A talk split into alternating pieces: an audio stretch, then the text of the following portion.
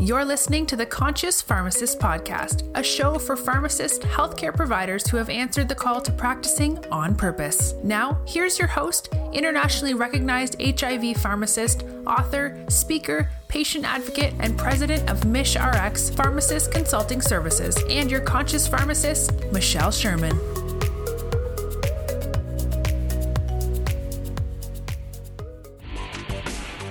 You're listening to the Pharmacy Podcast Network. This is Michelle Sherman, President of MishRx Pharmacist Consulting Services and the host of the Conscious Pharmacist Podcast, one of the many podcasts on the Pharmacy Podcast Network. Welcome to today's episode. I am so thrilled to um, have a guest on our show today who has been on two of our other podcasts recently, who's right on the forefront of what's happening, things going on. Um, Dr. Christina Madison, the public health pharmacist, she has joined us today to give us the latest 411 on the novel coronavirus. Welcome back to the show, um, Christina. Thank you so much for having me. Oh, absolutely. Um, there's all this hype going on in the news and everywhere that everybody's panic stricken about this um, coronavirus that they say originate, originated out of Wuhan, um, China. Um, can you shed some light on what's going on and tell us where the virus came from and which countries are impacted? Yeah, absolutely. So, uh, obviously, this is still an evolving story, and every day we get updates and and more news about what's happening as it relates to where the virus is uh, globally. Uh, but just to confirm what you stated earlier, the virus was uh, originally identified in 2019, so the end of 2019. Um, and it's what we call a zoonotic virus, which means that it made the leap from animals to humans and then uh, we saw sustained human to human transmission and that's really when we started to become a little bit more concerned so the thought process is that that leap from animals to humans happened in a seafood market in wuhan china which is in hubei province. And that uh, these markets they're called wet markets. Um, they maybe don't utilize the most cleanliest of techniques and because there's a lot of mingling of different types of breeds and animals uh, they think that that's maybe why the virus was able to sort of uh, flourish in that environment uh, and then after we saw the first cases of people with severe respiratory illness um, which was categorized with difficulty breathing um, as the hallmark sign in addition to uh, you know the runny nose and the fever uh, they they started thinking, okay, maybe this is something different and something novel. So, as you know, coronavirus is actually very common. It's what causes the common cold, but in this case, it's different because it, it's genetically different from what we've seen in the past. And I think that's what's making people so uh, afraid, is because we don't have a vaccine for it. There's technically no uh, official treatment for it uh, even though there has been some success with uh, antivirals that were used for influenza in some cases of individuals who've been hospitalized. So that is promising.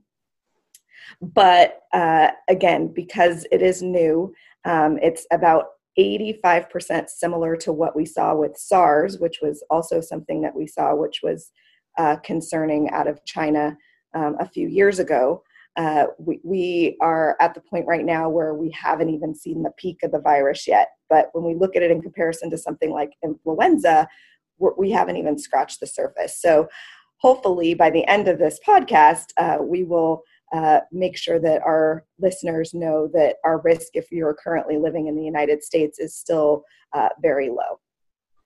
Excellent. So, have, have there been cases in the United States, and how many are there? And especially, you know, looking at our states of California and Nevada, and where are these cases in the US coming from?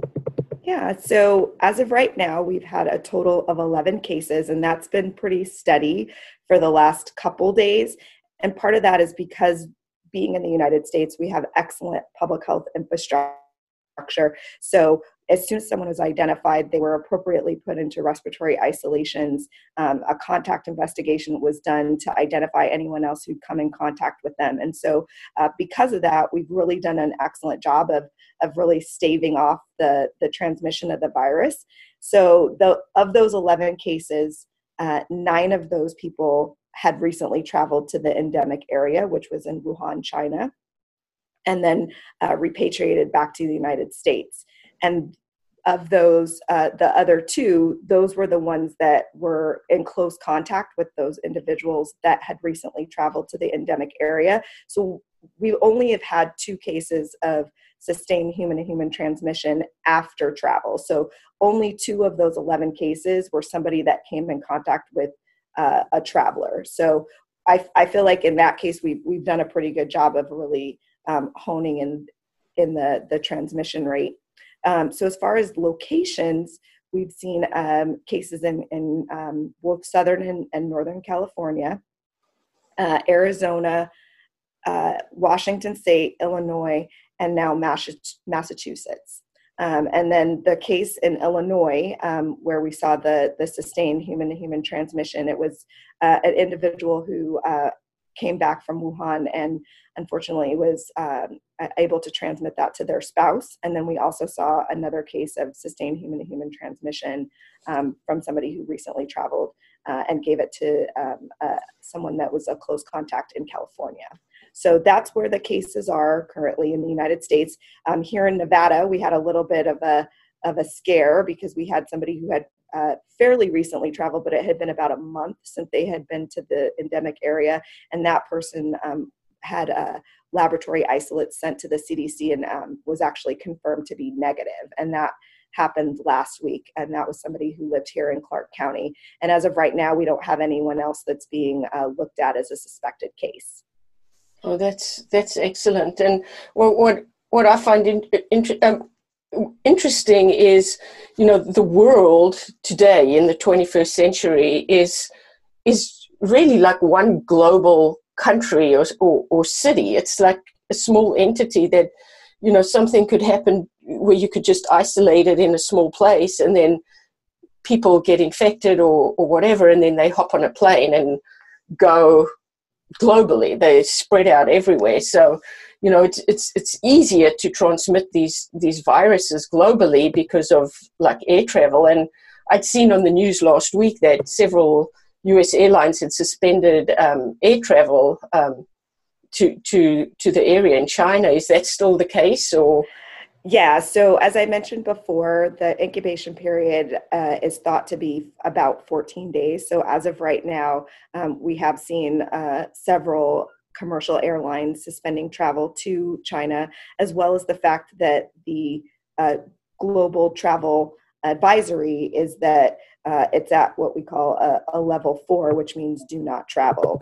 And that's a temporary precaution, um, again, to try to stop the spread of the virus because it is rapidly spreading around the globe, as we can see.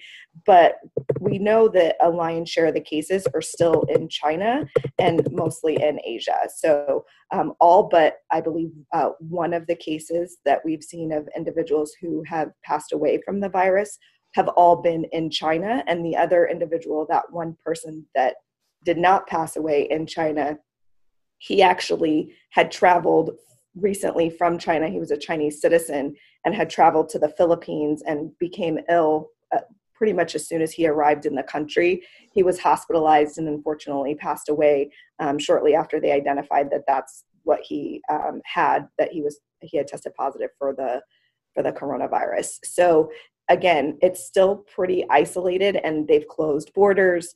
Um, again, you know, we have travel restrictions. The State Department here in the United States um, issued a warning um, to not have any um, non essential travel to China or to the areas that are um, seeing a, a, majority of the cases. So, those travel restrictions are in an abundance of caution in order to really slow down the spread of the virus. Because, as you said, uh, you know, somebody could get on a plane today and be halfway across the world in a matter of hours. And you know anybody that they came in contact with you know they're uh, uh, they're sneezing coughing you know and and a lot of times individuals aren't symptomatic and and are still able to spread. So that's the thing that i think is also scaring people is that that 14 day incubation period a big chunk of it you're asymptomatic and you're still able to spread the virus right exactly. And and globally like um, what other countries or continents have been impacted? Is it is it is it everywhere or just so so there's about 24 countries that have identified the virus um, in their country right now um, and the ones that have had the highest amount of cases are the ones that are closest to the epicenter which is china so mm-hmm. 24 mm-hmm. countries have had a confirmed case at least one um, so china's had the most followed by thailand singapore japan and then south korea so that's you know but we, we we're talking over you know uh, 17,000 cases in China down to the next highest, which is 19.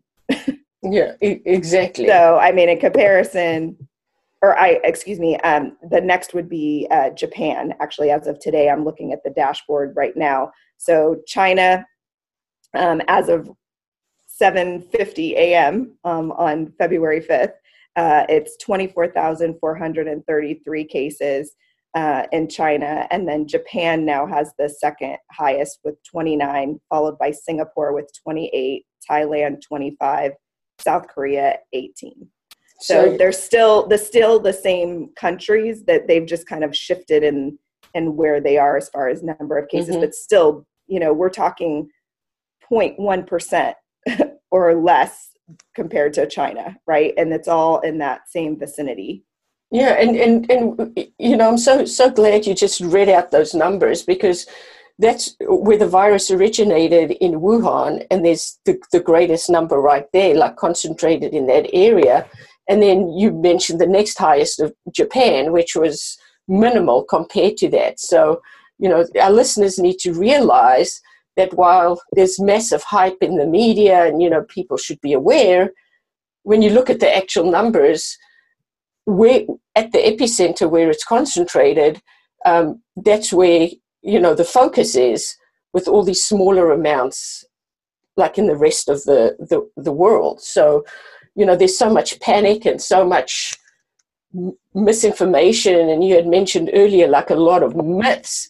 Um, you know, for our, our listeners, I mean, a lot of our listeners are pharmacists.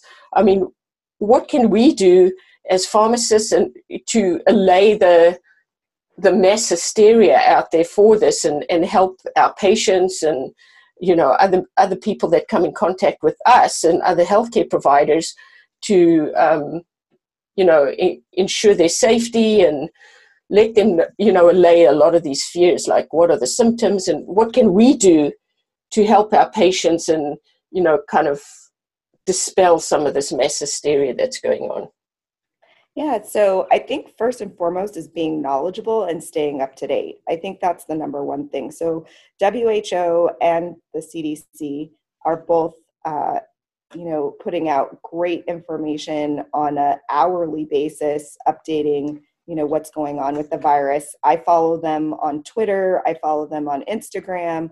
Um, I tag them in all my posts. Uh, so you know, they're really getting the information out to the public so being knowledgeable about you know what's going on with the virus, uh, I think that's the first thing, right? So if people ask you questions, you can give them accurate information.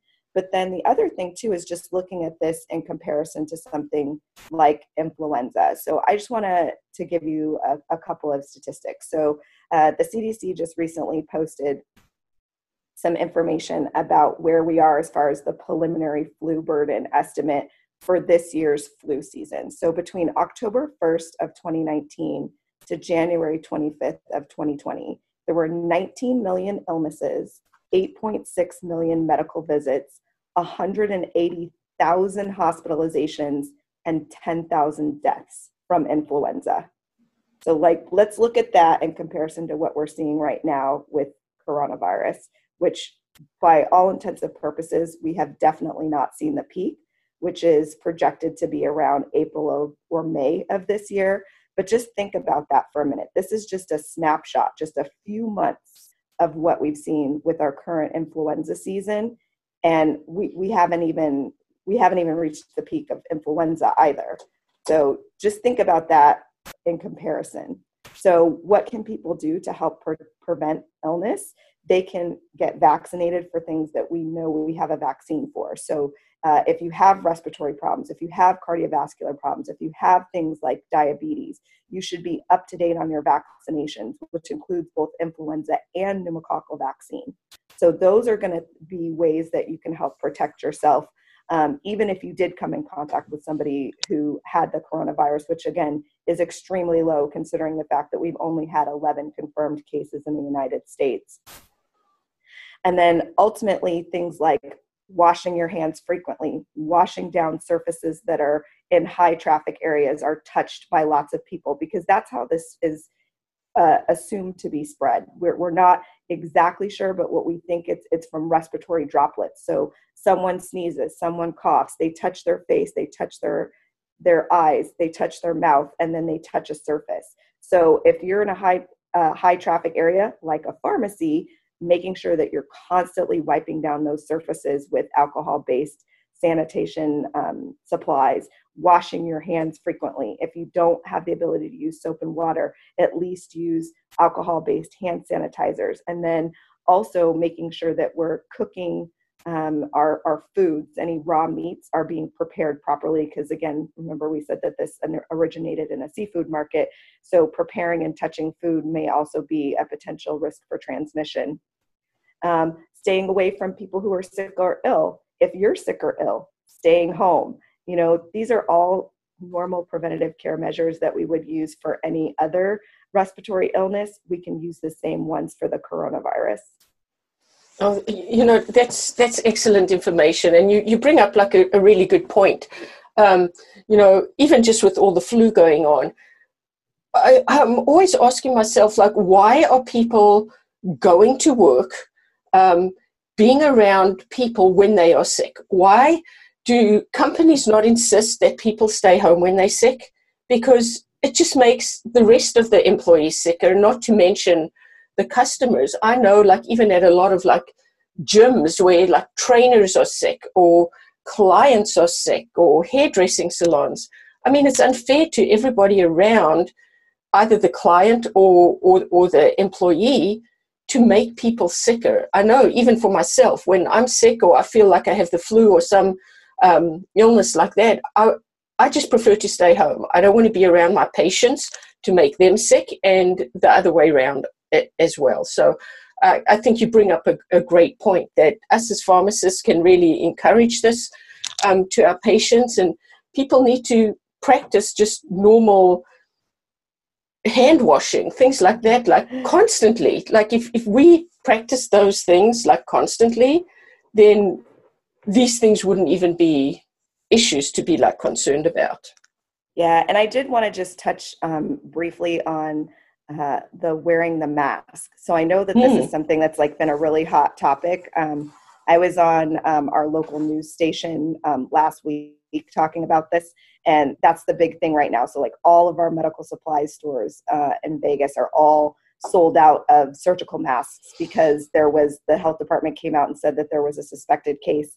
Um, although now we know that that person is now negative it really uh, you know brought up a lot of fear and anxiety within our community. And so a lot of people were you know going out and buying masks because they thought they needed a mask. So one thing um, i just wanted to say is so the surgical mask for most people is not going to fit completely sealed, right? And so there's that's the one thing, right? So if you are truly going to wear a mask and it's going to be and it's going to work, you need to be fit tested and it needs to be an N95.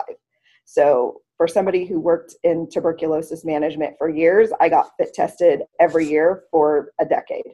So having that mask on and making sure that it's properly fitted, that's really the only way that it's going to protect you from a respiratory illness.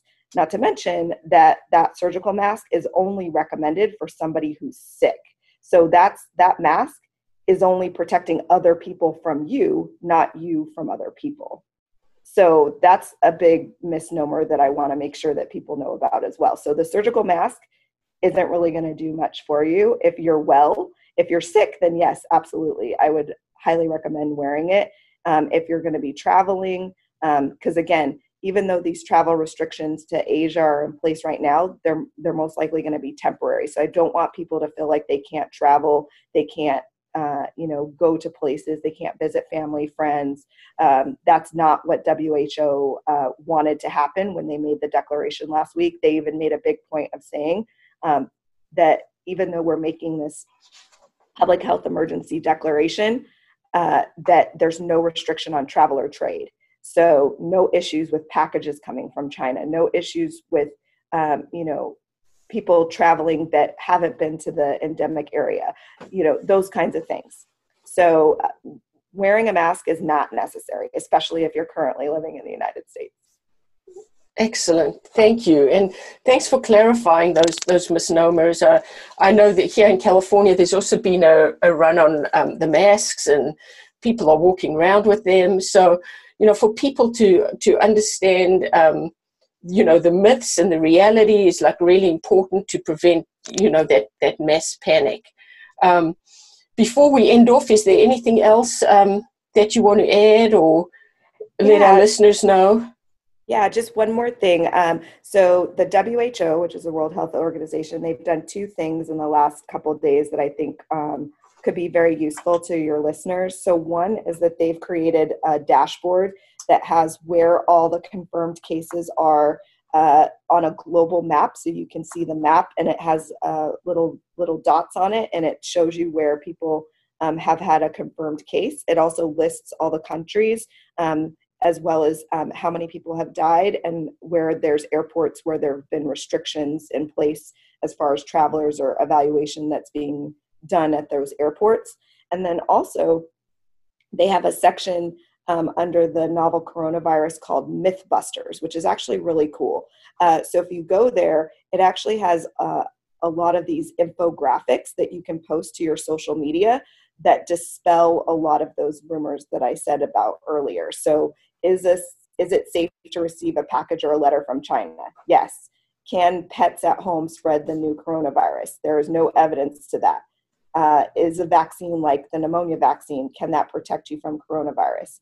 Um, not necessarily, but anytime that you get a vaccine that protects your respiratory health, that could help you um, if for some reason you do become exposed. So there's lots of different things on here, um, and they have really great little graphics that you can just uh, copy paste to your um, your phone. You can post it to your social media because um, that's really the only way that we're going to help reduce some of these fears and some of the hysteria is that uh, you know qualified clinicians that have medical background are spreading accurate information to the public which is why um, i'm so happy that you asked me to be on the podcast today Oh, absolutely, and um, you know, I I thank you for your time and you know for giving this great information. I'm going to put um, the WHO dashboard um, the Mythbusters and everything on the show notes. So um, everybody who's listening can access that and have it ready available. Um, to all the listeners out there, um, Dr. Madison has been putting out information all day, every day with these things. You, you can go to the publichealthpharmacist.com, um, follow her on Twitter at and um, Instagram. Um, tw- her, tw- her, Twitter handle is at Public Health. Um, you can follow the Public Health Pharmacist on Instagram. It's really important that we um, that we um, get all the right information so we can give this to our patients. So again, Dr. Madison, thank you so much for being on the show, and to um, all our listeners out there, remember, be the change. Thanks for listening to the Conscious Pharmacist podcast. We hope you subscribe to our podcast so you never miss an episode. If you miss something, you can listen again or just read the transcript of the show on our website at mishrxconsulting.com forward slash podcasts. If you have a spare minute, don't forget to give us a review or rating on iTunes. Remember to practice on purpose. You're a rockstar pharmacist and healthcare provider. And in the words of Mahatma Gandhi, be the change you wish to see in the world. The Conscious Pharmacist podcast is a production of MishRx Pharmacist Consulting Services, your HIV pharmacist and pharmacy experts.